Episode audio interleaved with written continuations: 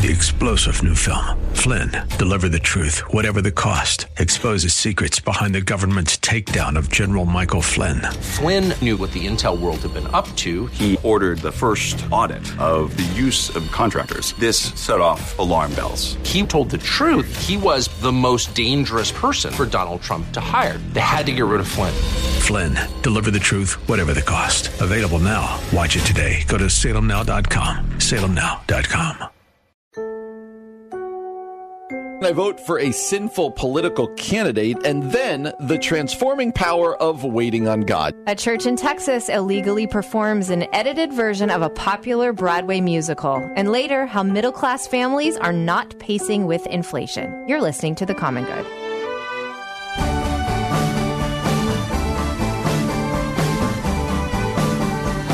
Hey, everybody, welcome to the Common Good here on AM 1160 Hope for Your Life alongside Aubrey Sampson. My name is Brian Fromm. So glad to have you with us on this Thursday afternoon.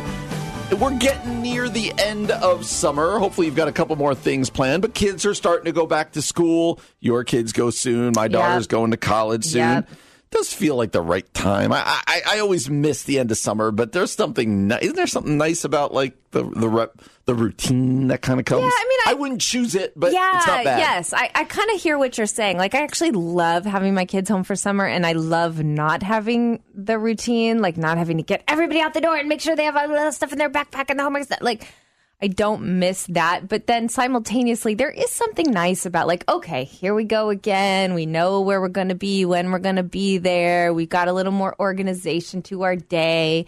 My kids aren't at home on screens all day, you know. So it's a it's bittersweet. We There you go. We could call it that bittersweet as we wrap up the summer. I mean, you you want to talk bittersweet? I got a girl going to college. Uh, I, I'm so I'm so emotional for you. My I've told you this before. My like empath is like going firing on all I am. all cylinders with you taking your daughter to college. I think because I'm two years away from this now with my son, and I'm feeling it already. Like right. I am feeling the the passage of time. So you have absolutely no way of knowing this right now. So I won't hold you to this. But if you had to guess that your son will go to school really close to home, Mm. uh, two hours from home, or far, he's getting on an airplane. He's going far. What is he most like? I understand there's a million things that will inform this that you guys have not done yet. But Yeah. if you if you were betting right now, just based on personality and based on whatever.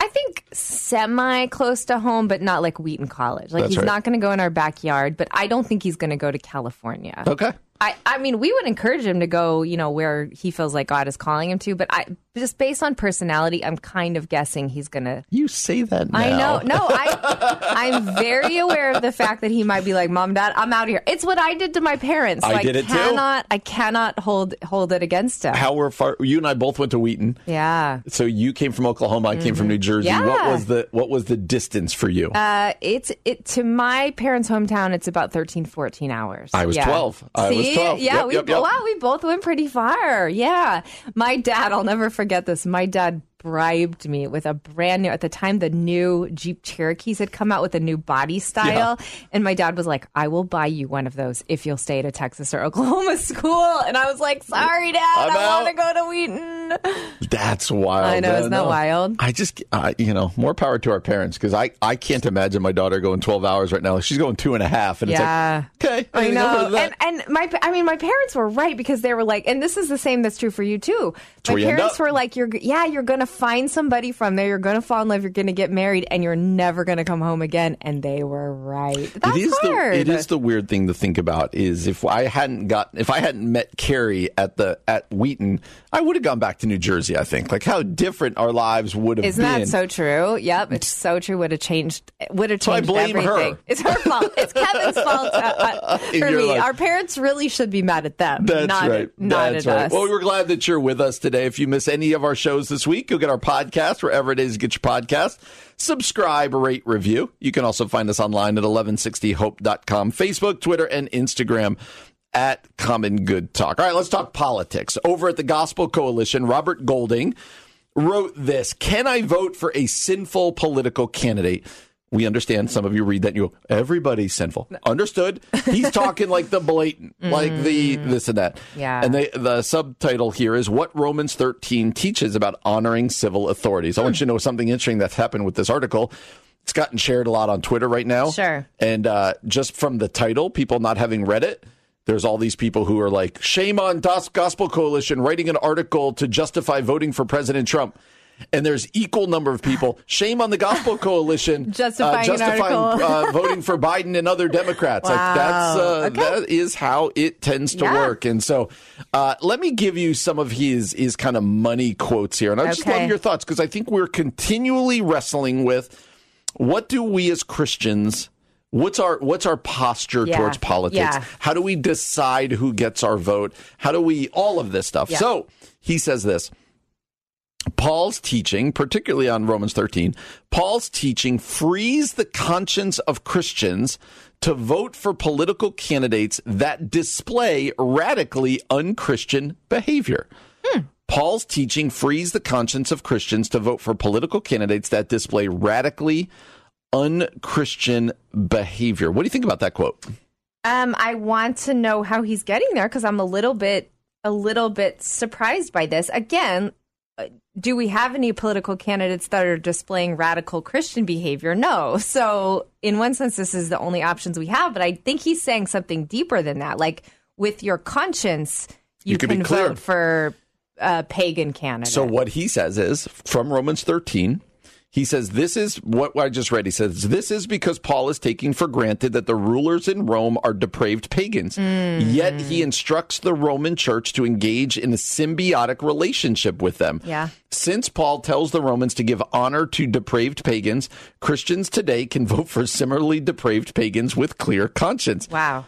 I think he uses such. I, I don't. I, I don't know that I disagree with his point, but man, the language there is really strong. It's strong. Hey, you're clear to go for the. Like I would like to think that we still value character, Right. But I think his point is, and honestly, this is a lot of how the Christian friends of mine ended up voting, pulling the lever for President Trump. Was uh, I'm more concerned with what they're going to do versus who they are. Yeah. And Yeah. Mm. uh, this is interesting, especially at a place like the Gospel Coalition, Mm-hmm. because you're like, no, no, character matters. Virtue, and they wouldn't say those things don't matter necessarily. But this is almost an ends justify the means argument here, because the one spot I would disagree with him was there weren't other candidates in the Roman world. right. We've got choices Yeah. here. Yeah. Good point. And it almost point. seems like he's saying character doesn't need to be a part of the of the decision making process. Yeah, I mean, I, I, you know, I, a group of us were studying Romans kind of in the middle of pandemic, and I remember, you know, Paul talking about giving honor to officials who were providing like order and peace. I don't know that I necessarily made the connection that that meant therefore it's okay to vote for those who aren't doing that. Um so anyway, I'm not sure if I agree with this guy. I don't to be think I honest. do. Um, and and I think it goes to what you're talking about, Brian, which is, um, yeah, Paul wasn't in a democracy, so they weren't voting for options, and we have uh political let's just use the last political election we've got trump claiming he's an evangelical christian behaving wildly anti-Christian, saying things that are wildly anti-Christian, stirring up all kinds of a mess. I know lots of listeners will disagree with me there, but that's obviously just my opinion. And Biden, the same thing, like a practicing Catholic who is pro-abortion and things that I don't think are Christian. And so, I, when you've got uh, uh, your authority figures claiming the name of Jesus, I actually think that calls Christians to a different standard when it comes to voting, Yeah. and that you can't, with good conscience, just vote for a pagan just because. I, I don't know. I'm not sure if I agree with. I'm not sure if I agree with this. Yeah, he says Christians today should simultaneously rebuke the sins of their political leaders while rendering them due honor for the God ordained services they provide. That's different. Like we do need to different. we need to obey, honor, whatever, pray for our Yep. leaders. But when it comes to who you vote for and who you support, I don't I think character matters. Mm-hmm. And I think, like we've said many times, character comes from the top and makes its way down. Yeah. I think some of the things that we see that we lament going on in our culture are stemming from our world of politics right Yeah, now. yeah. And that I'm not sure as Christians we should be taking an ends justify the means approach to our politics, even when there are two bad choices. I think the problem about this too is it's so hands off because it's sort of like, uh, or it, it almost feels like a giving up. Like, well, we can't assume we'll ever have a candidate that's, uh, you know, moral. So I'll just use the Bible to justify voting for whoever I want to. Yeah, yeah. At the end of the day, I mean, th- this, we're not going to find a perfect political candidate because Jesus is not running for office. You know what I mean? And unless it's Jesus, they're going to be a sinful person. But I still think it's worthwhile to look for and call for that woman or man of integrity and let's like vote for that person. Yeah, let's try- Yeah, I, I this is interesting. I need to think about this a little bit more, Brian. Okay. Uh, Jim Denison, good friend of the show. Been on the Denison show a couple Forum, times, yeah. Many times. The Denison Forum, uh, author, writer, all of this stuff. Jim Denison wrote a blog post the other day called The Transforming Power of Waiting on God. Before we get into what he says a little bit, how would you even define the concept of waiting on God biblically, but also what's that look like in our life? What does the season of waiting even look like? You know, it's interesting how much waiting is actually in scripture. You think especially about the Israelites, like waiting, wandering, waiting and wandering some more, doing it again for the next generation until they're finally able to get to the promised land. And um, I feel like a lot of the Christian life is waiting, and yet what we know, at least what most I feel like what most Christian literature on waiting tells us is that waiting is not necessarily a passive thing. Like you're not just sort of twiddling your thumbs, but you're praying, you're seeking. God is doing something in your identity and your being as He's preparing you for your next season of doing. That um, in in the seasons of waiting on God, we are learning to actively lean on Him and trust Him, and that it's not passive. Mm-hmm. Mm-hmm. I like that active posture to waiting because that seems counterintuitive. Right. I'm just waiting. Like Right. I, I feel like so much of my life is waiting for my kids. Right. Like, oh, I'm picking you up. Right. Guys, I'm here. Guys, I'm waiting, and it just feels like a waste of time. Yeah. When I, when you're waiting, it feels like a, a waste of time. Often, That's like so just true. It does feel like a waste. Of time. It does feel like a when you're waiting for your order at Panera. When you're Uh-huh. waiting, you're just like, This is annoying. This is taking too long. on, This is I've got yeah. things to do. Right, Move right, forward here. right.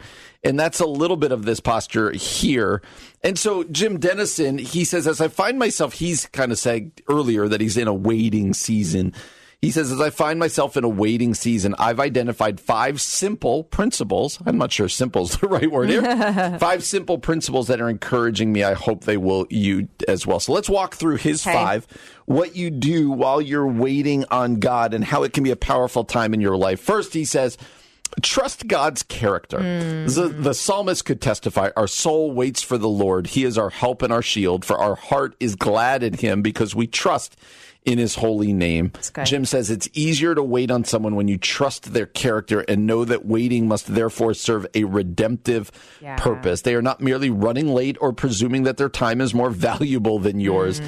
And he says, notice the present tense. God is our help and our shield in the midst of waiting. How how important uh, do you find it to be that I, I could trust God's character in the season of waiting? Yeah, there, there's this um there's this book that I just finished reading called Everything Sad is Untrue. It's a true story about a refugee family who came to Oklahoma actually to the town where I grew up in. Really, really, really good book. I'd highly recommend it. Um, and he talks about this uh, place in Italy where a lot of refugees waited, and they waited for um, their next assignment. Were they going to be able to find a place of safety and sanctuary? Were they not going to? And he talks about the difference in that waiting hmm. really was people's posture. Some people, he talked about his mom kind of being a hero in the whole story, was waiting for God to rescue them, to save them. And because of that, she waited with joy and anticipation. others had no idea the outcome and didn't trust God and they were just depressed and dark and that became a poison in and of itself to them.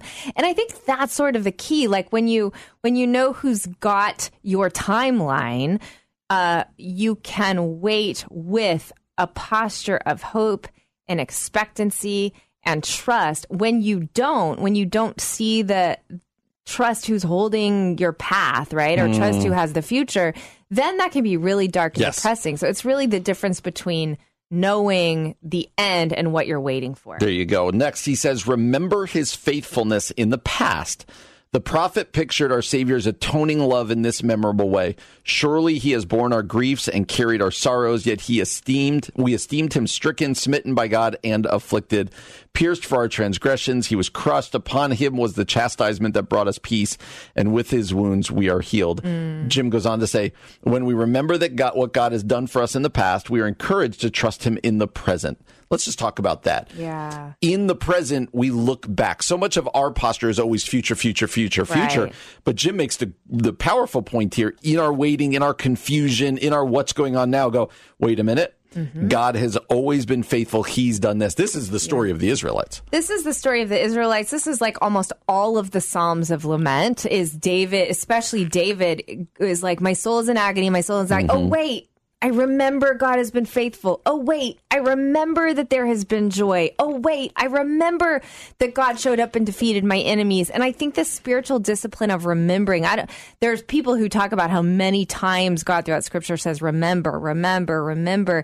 That strengthens our faith so much. I think this is why like a, a journal is actually really helpful, like of, uh, like a prayer journal. Because mm-hmm. when you can look back and go oh okay god did this god did that god answered this god showed up here. It really just to strengthen your resolve and yes. your trust that god's not going to let go. He's going to keep doing what he's always done. That's great. Redeem the time jim says.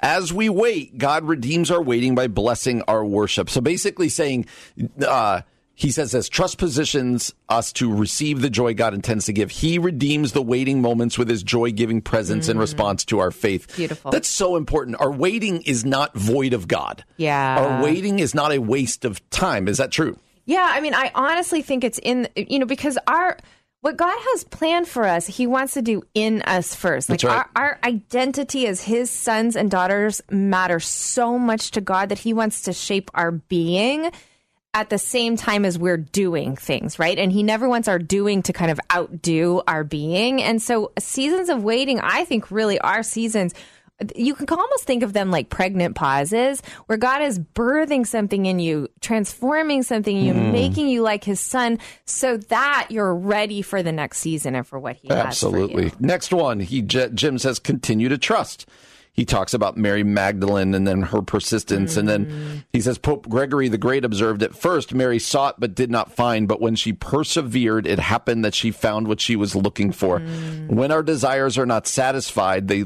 they grow strong and become stronger they take hold uh, as uh, they take hold of their object. So he talks about this continuing to trust, continuing to pray, continuing to persevere in the midst of waiting. Yeah, I, I, I mean, you know, there's not much to add to that. I just think that's that's a good reminder for all of us. It can be very easy when you're waiting to be like, I'm done waiting. Like, yes. I don't think God is ever going to show up. But there are stories after stories of people who, throughout Scripture, and then just Christians throughout life, who prayed for like 30 years before they. I mean, we think about even David's anointing, like God chose David to be king. What was it, 30 years later before That's he right. actually rises up and he goes through all kinds of turmoil before that. And I, I, you know, there's all kinds of stories in scripture. Joseph is another one where you wait and you wait and you wait and you wait and it can feel discouraging, but to continue to trust God in the waiting, you will see God's presence in the land of the living, and you'll see what all of the waiting is for. And if not on this earth, certainly when you meet Jesus face to face. Absolutely. And Jim ends with this believe God's timing is best. yeah. Our Father wants more for us than we want for ourselves. In ways we will not fully understand on this side of glory,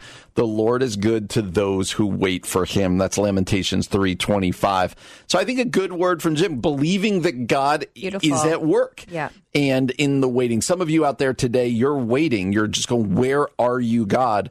And hopefully this encourages you to know that God, no, God is still at work. God is still present. God is still doing what he has promised and we can continue to pray and persevere and trust that he is good. All right. If you know anything about the show, you know that Aubrey and I are both pastors. Uh, we do a lot of speaking. I, I particularly at my own church. Mm-hmm. You speak at your church, but you also tend to speak around. But I want to talk about speaking at your church. Okay. It's a place where you regularly are up Yeah. you know, month after month, Yeah. year after year. Right. Be, uh, uh, because the idea of reusing stuff when you're on the road, I think that's that's to be expected. It- pe- people know that's what happens. It's your thing. Yeah. You wrote a book about this. You're speaking about this. You might change some of your stories, Sure, whatever sure. else. Probably. Uh, let me ask you: Is it more dangerous with the internet, where people can listen to you? I don't know if I would say it's more dangerous. I, I like so. For example, I am not anywhere near this category speaker, so I want to be very clear. Just using this as an example, like a Chris Caine has several messages in the bag that she gets hired to come and do places. And I've heard people say things like, "Oh, I've heard that message before." You know, I wish there was some new content, but she's also creating new content all the mm-hmm. time. And so you can listen to some of the classic sermons on YouTube or you can find her new stuff. I just think that's what traveling speakers do and whether it's on YouTube or not, it's like a it's like a musician singing the same songs again and again. Like I I don't think it's problematic. I agree. I would. I would humbly tell people the one area I went to a conference, the Exponential Conference, and Yeah. somebody came back a second year. Yeah. So they were there at the that conference, came back to the exact conference the next year, and Yeah. gave the same talk. And were they supposed to do that or no? It wasn't. I- don't know what they were told behind I the scenes, but it was never like, "Hey, this was so powerful. We want you to hear this." or Oh, it was, "Hey, big speaker X." I would here." be blah, blah." cautious of that. I would I would be at place. least mindful you're not in the same location doing it. Yes, yeah. maybe, Yeah. Or, or maybe if you do, you go, "Hey, you know what? Like, I, I just feel like we all need to hear this Right, again." right. All right, but I want to talk about in your own church, and a very a question that might sound confusing, but I think is actually an important one was was asked by a guy by the name of David Rudd on uh, on Twitter, and he asked this, and then there was a lot of people uh, responding, pastors particularly. He asked this. Is it okay for a pastor to plagiarize himself, or in your case, herself? I really like the way I preached a passage five years ago and am tempted to preach essentially the same message again in a few weeks in my same church. Is that okay? So, Aubrey, help us understand why this is an important question, but then I would love to know your thoughts on it. Yeah. One, I want to do some semantic work here because that's not, you cannot plagiarize yourself. Okay. You can plagiarize someone else's work only. So you're not, so that's not the point of what he's asking here, but I, let's just be clear like, you, no, you can't plagiarize yourself because it's your uh, intellectual content. Therefore, you own it. It's not considered plagiarism. Okay. So let's just you, not use that word. But what he's talking about is repeating sermons. Can I repeat sermons? I I think here's the best answer. It's it's something somebody said uh, in this tweet thread. My rule of thumb is if I barely remember preaching it, no one else will remember hearing it. And I, I actually think that's kind of key. If enough time has passed and you're covering the same scripture and you've already done a sermon on it, I think absolutely go to that sermon, look at your notes. You probably do need to refresh based on where God has you now and other things you've learned from scripture and from other theologians at this point. But like, if it's the same outline or the same material, I think that is not problematic at all, especially again if it's been years. Yeah. If it's like I mean, he's at five years here. If we're talking a few weeks later, that's probably a problem. I think maybe with even in the same year, it's probably a problem. But if it's been a few years, I I've heard, you know, this is debatable too, is if you share the same anecdote, should you mm-hmm. say, Hey, you probably heard me say this before, but XYZ, here's the great story, blah, blah, blah, blah, blah. I've heard people in my own church say, don't do that. One, because I don't need, I may not have remembered that you've already told me that, and I don't need that kind of like trigger for whatever reason. Like, I just don't need to be distracted by the fact that you've already said it. And two, like, I don't care that you've already said it. Just go ahead and tell Yeah. the story. But there's some debate about that in the art of speech making, like if you should reference when it. it comes to that, sometimes I just don't feel like I have that many personal stories. right. Like, um, and once you're at a church 10 years, 12 years, 15 Right. years, like, but, but the bigger question for me becomes when it comes to reusing, Mm-hmm. um, and the one thing here I'm going to say, I don't even think is wrong. Yeah. But it comes to why am I reusing? So, Am I reusing because I'm in a uh, I'm out of time Yeah. and I just need to pull back? I, Yeah. That might be okay, but that's one reason. Am I reusing because I just don't have it in me to write sermons anymore? Right. That's a that's a warning That, sign. that might be a flag. that's a flag. Yeah. Yeah. What he's talking about is reusing because it was good, and now you're back to that passage again. I have absolutely no problem with that. Mm-hmm. Yeah. And if somebody has old notes, I would tell them, hey, like, it's the same passage. Mm-hmm. The same point. What I said was good. Maybe I go back and tweak and maybe this and that. Freshen it up. I think you make a good point. It's not plagiarizing if you're taking your Yeah. own work. It's not just repeating. What about the pastor out there who is that one example that I used of like, listen, I'm just dried up. I don't have it in me to write a sermon. Yeah. I'm not excited to preach. Yeah. I'm just going to go back to the archives and we're going to go through Series X again Mm-hmm. because it gives me a six weeks of just old material that I don't even have to prep. Yep. I'm just tired. Yeah, I think I would say to that pastor then, and I don't mean to put more burden on that pastor, but then you probably haven't done a good job of identifying the people in your church that have teaching and preaching gifts and raising them up to preach and teach. Because ultimately, like, you're not the only one in your church God has provided as a preacher or teacher. Like, if you look at the different spiritual gifts, there are other preachers and teachers in your body. And so, probably you need to start an equipping class, experience, whatever language you, you want to use to equip the pe- to equip the body for the work, right? I mean, that's mm. very scriptural. And begin to raise up some apprentices so that you can have like a teaching or preaching team. I, I actually think, you know, you're neglecting building into the gifts of the people of your church if that's happening. I also think that's, uh, it is like Brian said, it's a flag. You probably need a Sabbath, probably need some rest. Bring in a guest teacher, bring in an interim teacher, like do what you can to refresh your own spirit because pastors do get weary and worn out. And it is difficult to preach new content every single weekend. And so you probably need a break, you probably need a team, you need a Sabbath, all of that. All all of that good fun stuff. I would also say one of my husband's mentors, a pastor named Dave McDowell, who died uh, just, I think it was just a year ago from cancer now. Um, he never preached the same sermon twice, and he was a preacher for probably 45, 50 years. And it mm-hmm. was his intention I will not preach the same sermon twice. So I'll preach the same passage, but not, I'm going to rewrite. I'm going to do it. Yep.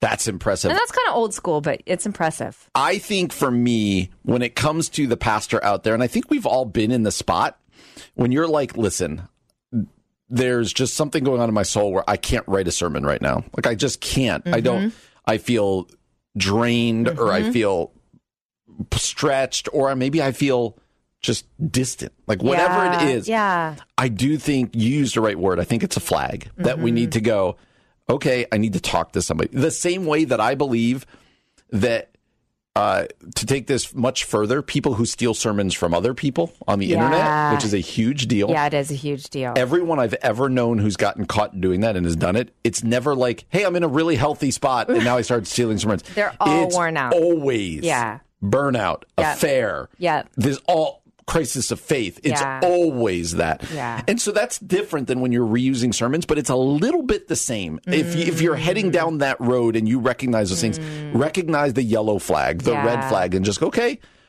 I, I need a Sabbath. I need Yeah. to talk to a counselor. I need to be honest with my elders. I need to do. I need to break from the pulpit, and I need to tell the congregation why. I think that's. I would never say what he asked here is at all wrong, and I've done it. I've I've brought stuff I think back every, most pastors have. uh, but but recognize when it is an issue Yeah, and, that's a good and maybe go towards that. Good point. Okay, Brian, a few, uh, I want to say a few months ago, you and I uh, brought up a story about a youth group or something that started playing worship music in on the middle of a flight. Oh yeah. Do you remember this story? It was story? like a mission trip. Yeah. It was a mission trip. And like we were kind of saying it was a little bit cringeworthy because it was making the people around them like deeply, deeply uncomfortable. Right, right. Then we also covered the story kind of in that same vein of a church that put on like an Avengers musical. That was awful. But it was really bad. Like Tony Stark was hanging on the cross Yeah, at no, no, no. some point. Like it was really, really bad. And the point is every once in a while now look, Brian and I love Jesus and we love evangelism, but every once in a while we need to talk about our bad efforts at it. yeah. Okay. Especially when it's on the. the it, people really get themselves in trouble on the Sunday morning service, and I think partially because they don't they're, they're only surrounded by mostly other Christians at that point, Yeah, right? yeah, Uh, and yeah. so, yeah, you're about to tell a bad one. I'm about to tell a bad one, and I don't always like bringing down our own. I want to be careful about that, but. I think we, we do need to bring this one to the forefront and talk about why it's so painful. So, a church in McAllen, Texas, is facing backlash for illegally performing Hamilton. Okay, which Hamilton Loved is Hamilton.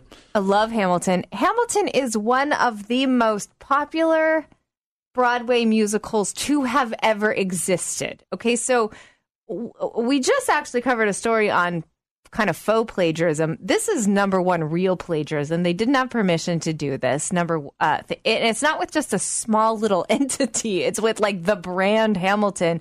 But then apparently they also edited it with anti-LGBTQ messaging and biblical. So I don't know that it was weird. Like a little bit. Yes, they did that. I, I watched this a little bit. Yeah. They did it like that. But then also, as often happens in these, the pastor preached like a short message in the middle of it. Yeah. And in it, and they, they they were claiming like, no, you really missed the point because they said we're very affirming and this and that. But in it, he said if you're struggling with X, Y, and one of the things he said, if you're struggling with homosexuality, Yeah. if you're struggling, Yeah.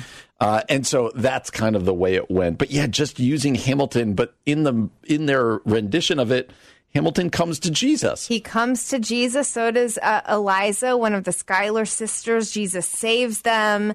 And like you said, there was a sermon after talking about comparing gay to alcoholism, drug addiction. Okay. So it, it this to me, I'd like to hear your take, uh, Brian.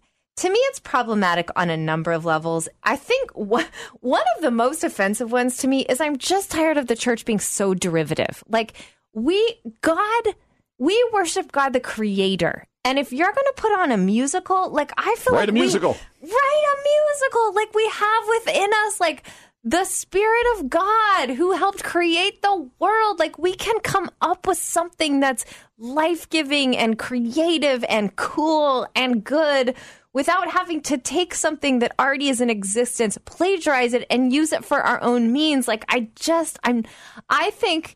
Hey, take a point from Hamilton if you want to use it from your sermon. Show a clip from Hamilton if you want to do that in your sermon. But when you're putting on uh, an un um, solicited performance, an unlicensed performance, and then it's just also like not done very well. Like yeah, a it's little cringy. This is the. This just, is the Marvel one. This is the Marvel one from a few months ago that you and I did. It's just laughable. Like Yeah. again, we're not trying to do performances in our services so that the the, the world, I'm using air quotes, you know, thinks it's great or accepts it. yeah, that's a good point. But let's not purposefully be really cringeworthy. Yeah. Let's not purposefully like be make for reasons for Right. people to like Right. uh, mock and stuff. It's it was bad, and it's just weird. It's weird to take Hamilton, which everybody weird. knows and is like the greatest musical possibly ever, yeah.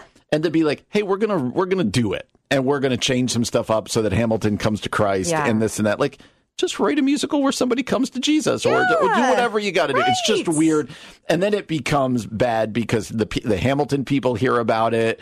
There's a dispute about were they licensed? Can they do this? Can yeah. they not do is that? it Like, illegal? I mean, that's some, the question of legality is on the table right now. So now the church is looking back. I mean, there's a lot at stake here.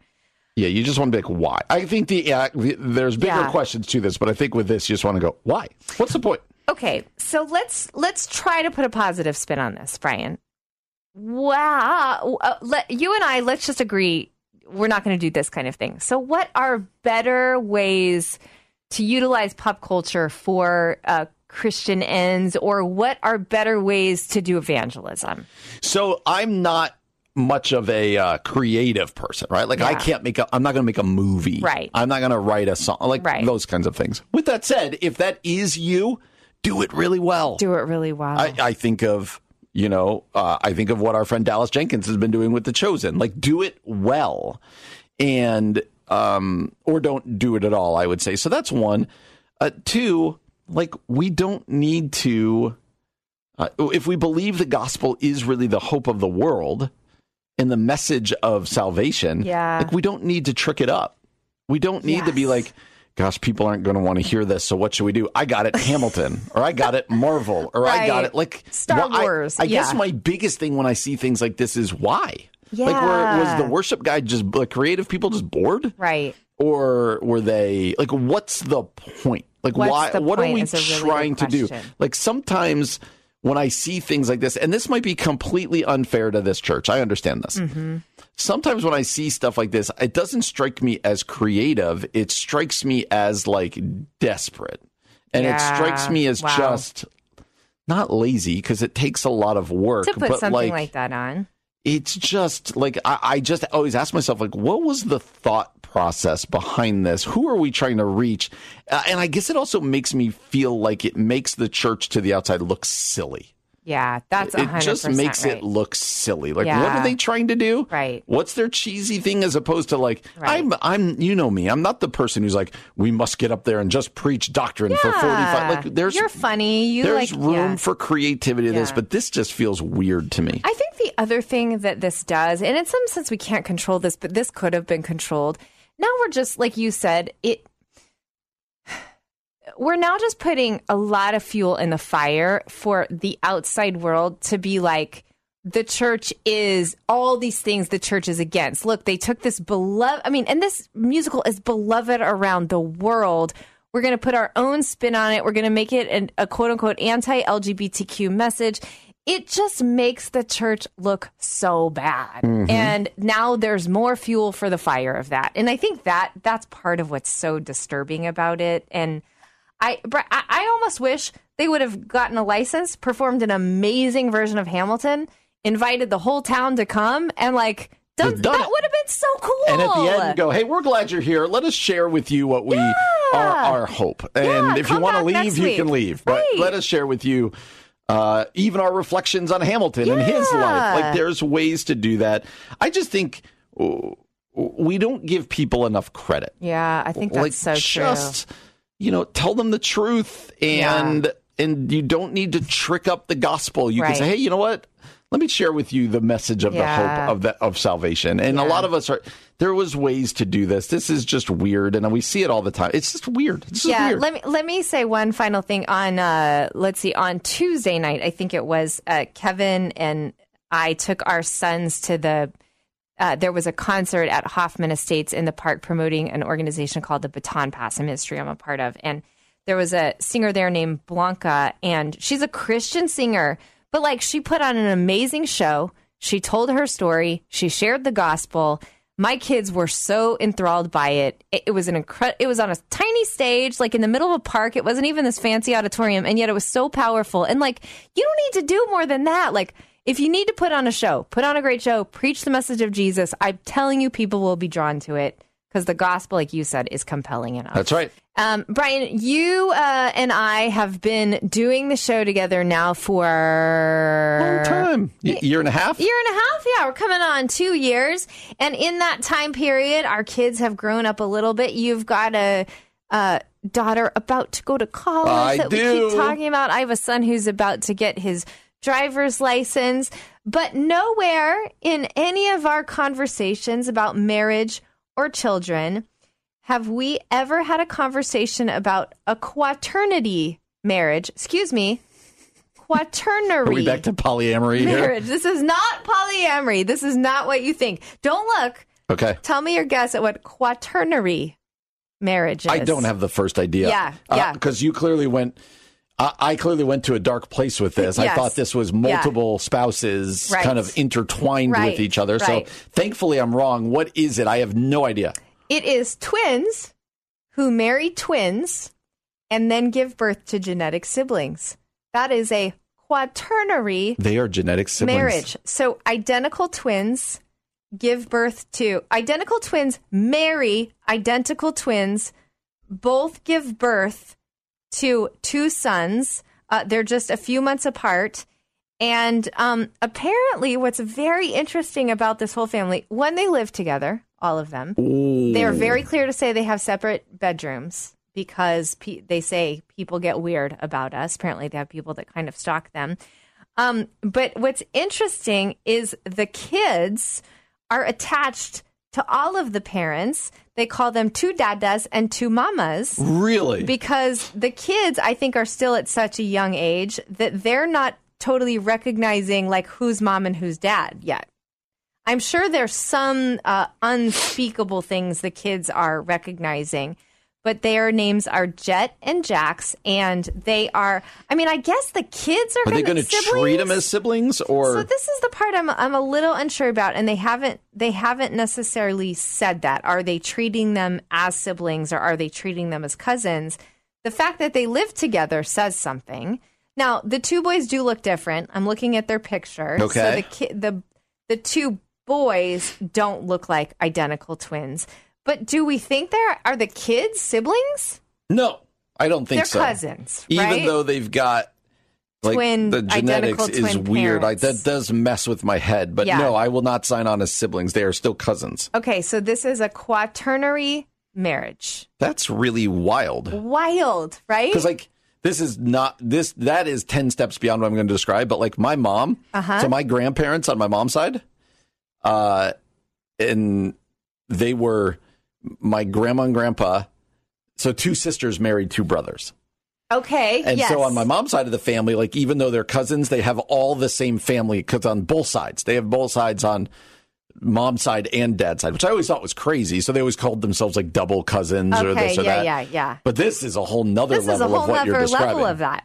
So I don't really have much to say about that, but I thought it was kind of interesting. There's just Okay. weird and crazy Weird, things crazy about things in the world. about the world out there that you're like, I never thought of that. Never thought of that either, but there we go. Apparently, they're all like that was a dream of theirs to marry identical twins growing up, so they're they're living their best life. All right. Yes. Speaking of families, a new survey is showing the real impact of inflation on families. Brian, we have talked a lot about inflation, uh, how it is impacting our families. How are you guys feeling about inflation these days? Badly. yeah, not feeling good I- about it. It is wild. You and I were talking about this the other day. You're, as your kids get older, they just get more expensive. Yeah. Right. And uh, so, some is the choices we've made. Others is just life. But you're like my my daughter just got braces the other day. Wonderful. Glad that she could get them. Right, she needs them. All this stuff. Thank you from the monthly payment you've now given. You know all of these Mm-hmm. things. And now with Carrie and I literally just had a conversation the other day about about groceries. Like, is there a way to bring the cost down? Because It's crazy. inflation, you know, gas, we're driving all over the place and gas is just Yep. soaring, all of this stuff. So, no, uh, I feel like I, my budget should not be really strapped right now. And I feel like it's really strapped. And I Yeah. some life choices have to do with that, but Sure. a lot of that has to do with Sure. just what's going on in the world. I would say summer in general, you spend more money just because the kids are around more and you're either doing a vacation or going out to eat more, you're providing more meals, et cetera. And yet, I, I think it's more than that. It obviously, we're feeling the pinch of this. Uh, this survey, this is from fatherly.com. They pulled over 1,300 adults over the age of 18, found that 75% of them say their income is falling behind the cost of living. That means they're not making enough money through wages to keep up with the inflated living costs. Most people surveyed think financial issues will continue to grow. 61% believe the economy will be worse off next year than it is right now. Oh, heaven help us. Yes, heaven help us. Uh, 77% of responders say that they're preparing for a recession. 71 say they're already cutting back on spending to make ends meet. 38% they've delayed a major purchase due to rising interest prices. 31% report on having to rely more on their credit cards to make purchases. I feel like for for us, we are definitely all that. We're Yes. counting costs. We're saying, oh, we, we wanted to do this one thing. We're absolutely not going to be able to do it now. Ooh, we have put a couple things on our credit card, which I hate, hate, hate having Mm-hmm. credit card debt. We try really hard not to, but it's been the reality. And I'm just like, okay, we'll budget for it and we'll make sure we try to pay it back next month. But I, you know, Because once that grows, it grows. yeah, once that grows, it grows. So it's not a wise thing to do. It, I mean, I, this is, we're all feeling it. So, pastor us for a little bit, Brian. How do we, uh, I mean, I think, like, let's talk practically. I think Brian and I have both said it is now more than ever. If you don't have a family budget, like, get your pen to paper or get an app. Get an Excel Excel spreadsheet and start a family budget so that you're not living beyond your means. I think you- more than ever that Yeah. needs to happen get creative about like walking places or saving money on groceries by shopping at Aldi versus Target, Right. those kinds of things. But then how do we kind of keep our our self anchored and centered in the middle of this? Yeah, this goes back to the biblical concept of contentment, right? And one of those easier said than done biblical uh, calls, but we are called to be content with what we have. And right now, a lot of us have less. Yeah. And the contentment call is still there. That doesn't go away because Right. inflation hit or gas prices are high. We're still called to be content. And so the question becomes at its root, how do we grow in contentment? And Yeah. the contentment comes from knowing that God is with us, knowing Yeah. that God always provides, understanding what is important in this world. Again, easier said than done. Yeah. But that's where contentment. So I think it is, I think especially in a time of inflation, there is a call to contentment, uh, and, and a re-examining of what is it that where is it that we have put our hope? Is it in a growing bank account? Is it in a Mm. good, growing Brian. portfolio, a bigger good, house, Brian. and always up and to the right, or is it somewhere else? I think those are the hard questions we're forced to ask right now. Yep, I, I think you're exactly right. Inflation has hit a 40 year high. And according to recent reports, inflation has officially soared to 9.1%, more than what Dow Jones had previously estimated we would hit at 8.8. So whether you're feeling the pinch of it or not, I think most of us are. Brian's exactly right. Like this is a moment to find out where your treasure is, really trust God, find out where your values are, and um, I think just be wise in this season too, and don't give up on being faithful to God with your money. Mm, that's either. good. This is not a moment to stop giving to the church, stop giving to ministry. This is a moment to trust God more and more and make very wise. Um, very wise decisions that will impact eternity. Yeah. I thought this one was a smile on your face kind of story.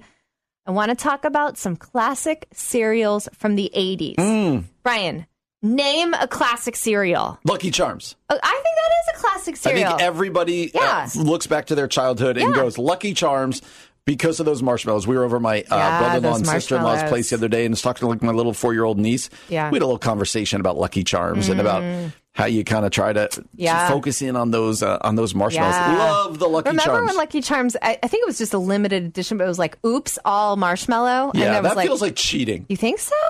I felt like that was like genius. I used to like I, I would eat like the the cereal part first, and then Yeah. get to the part where you only have Oh, marshmallow like the left. dessert at the end of the menu. And you're like, then you felt like you pulled something off. Like I don't know if I was just starting with the marshmallows, it feels a little decadent. like you like you haven't earned your marshmallows Exactly. that way uh, you know what i was remembering from my childhood my parents used to get just plain old rice krispies which are just not a great cereal plain Yeah. old rice krispies Anything you have to pour a ton of sugar on, That's they should have poured the sugar on to start. I, they would then let me pour like spoonfuls of sugar on, and I was thinking, why didn't they just buy the like sugary cereal? Because it's Yes. probably worse for me. All that cereal, like, but man, sugary milk at the end of cereal, Not bad. not Yes. bad at all. All right.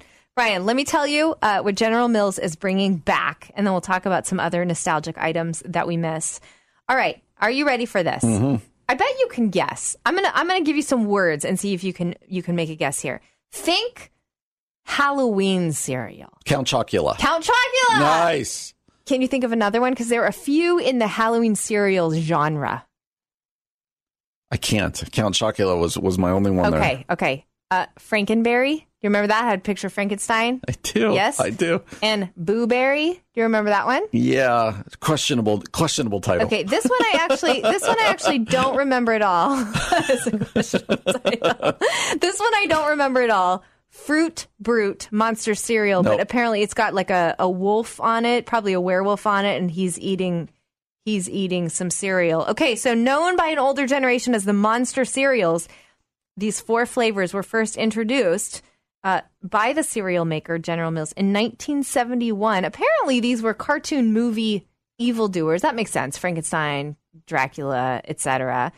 Um, so apparently, with the exception of Count Chocolate's frosted chocolate pieces with marshmallows, those, that was a good cereal right there. I didn't Count know they Chocula. did away with Count Chocula. Well, so here's what's interesting about Count Chocula. It actually has been back with some limited edition releases because I remember buying it the past couple of years, but you can't get it all the time. You can you can get a box here and there. I think the last time it was officially sold was in 2009. Fruit Brute. It hasn't been sold since 1982. but apparently they're all coming back. Now, do you remember this? At one time, General Mills put all of the cereals together and they called it a monster mash and you could buy the limited edition. Is that creative or lazy? Gross. Yeah, that's kind of Like, nasty. could you be like Froot Loops, Lucky Charms, and Raisin Bran? Like, I'm like, that's not going to be yeah, good. Yeah, that's not good. That's what is not your good. favorite non-sugary cereal? Non. Uh, oh, yeah. this is going to make me sound so boring, but recently Kevin and I have been eating kashi cereal.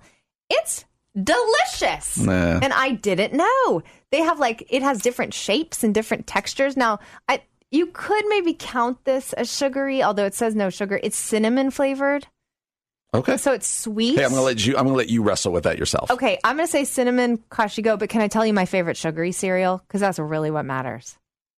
Go for it. Rice Krispie Treats Mm. cereal, the greatest cereal ever made, and I can never find it. So my mom used to make Rice Krispie treats, not like cereal, but like, and those were wonderful. I think the greatest. So this is cheating. Like when I was eating cereals more, I used to love to eat Raisin Bran, but I would pour a ton of sugar on it. Yeah, So my yeah. sugary cereal Yeah. of choice, we already mentioned Lucky Charms. I think you get me some Froot Loops, I'm good to go. Here's the worst cereal of all that like most unhealthy that I loved growing up. Are you ready for it? Yep, ready.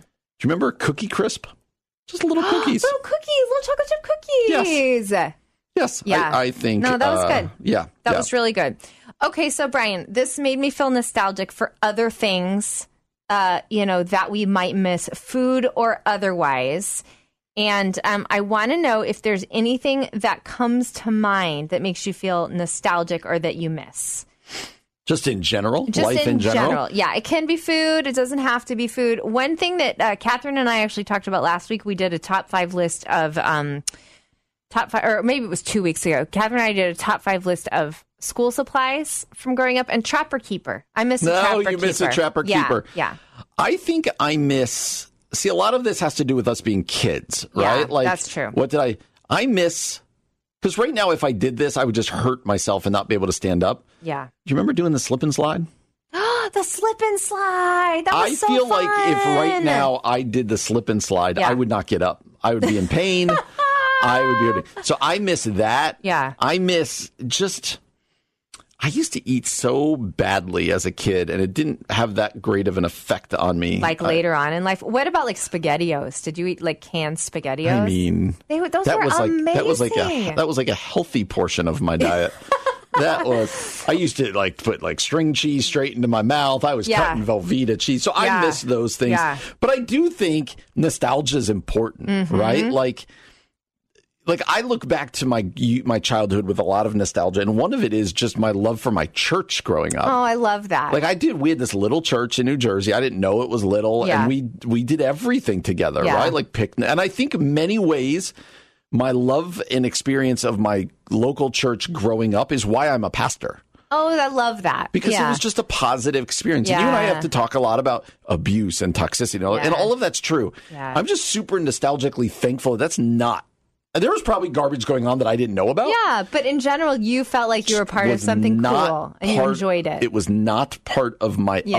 upbringing, and therefore I have a super nostalgic, positive view of my church Yeah. upbringing, and want to provide that for other people. I suppose. Oh, I love that. That's so cool. Wow. I like how this is how we are in the common good. We went from nostalgic cereal to the church. There you go. We well gotta it. done. Well done, sir. All right. Well, uh, any other, this is your last chance to share any other nostalgic items that you miss, food or otherwise.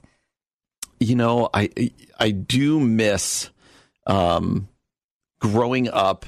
See, this is more where regional. The New York style pizza.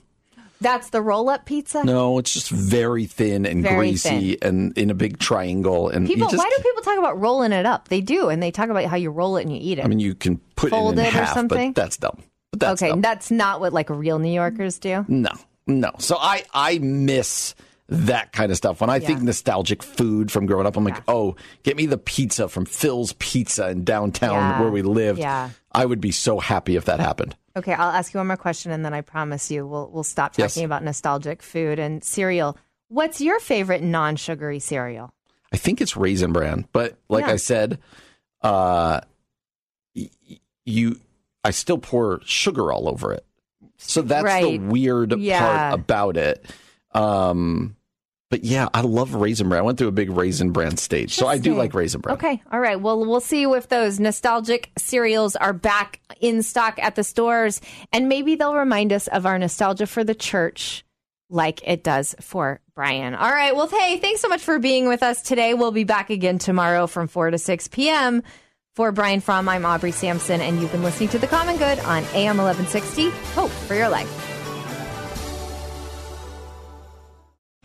Three star general Michael J. Flynn, head of the Pentagon Intelligence Agency, knew all the government's dirty secrets. He was one of the most respected generals in the military. Flynn knew what the intel world had been up to. He understood its funding. He ordered the first audit of the use of contractors. This set off alarm bells.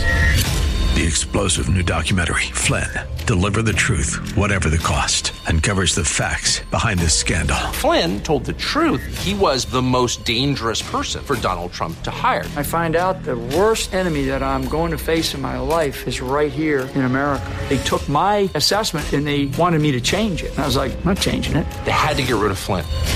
With in depth interviews, archival footage, and never before seen personal records of the man behind the headlines. I just felt like I was drowning. Flynn, Deliver the Truth, Whatever the Cost. Available now. Watch it today. Go to salemnow.com. Salemnow.com.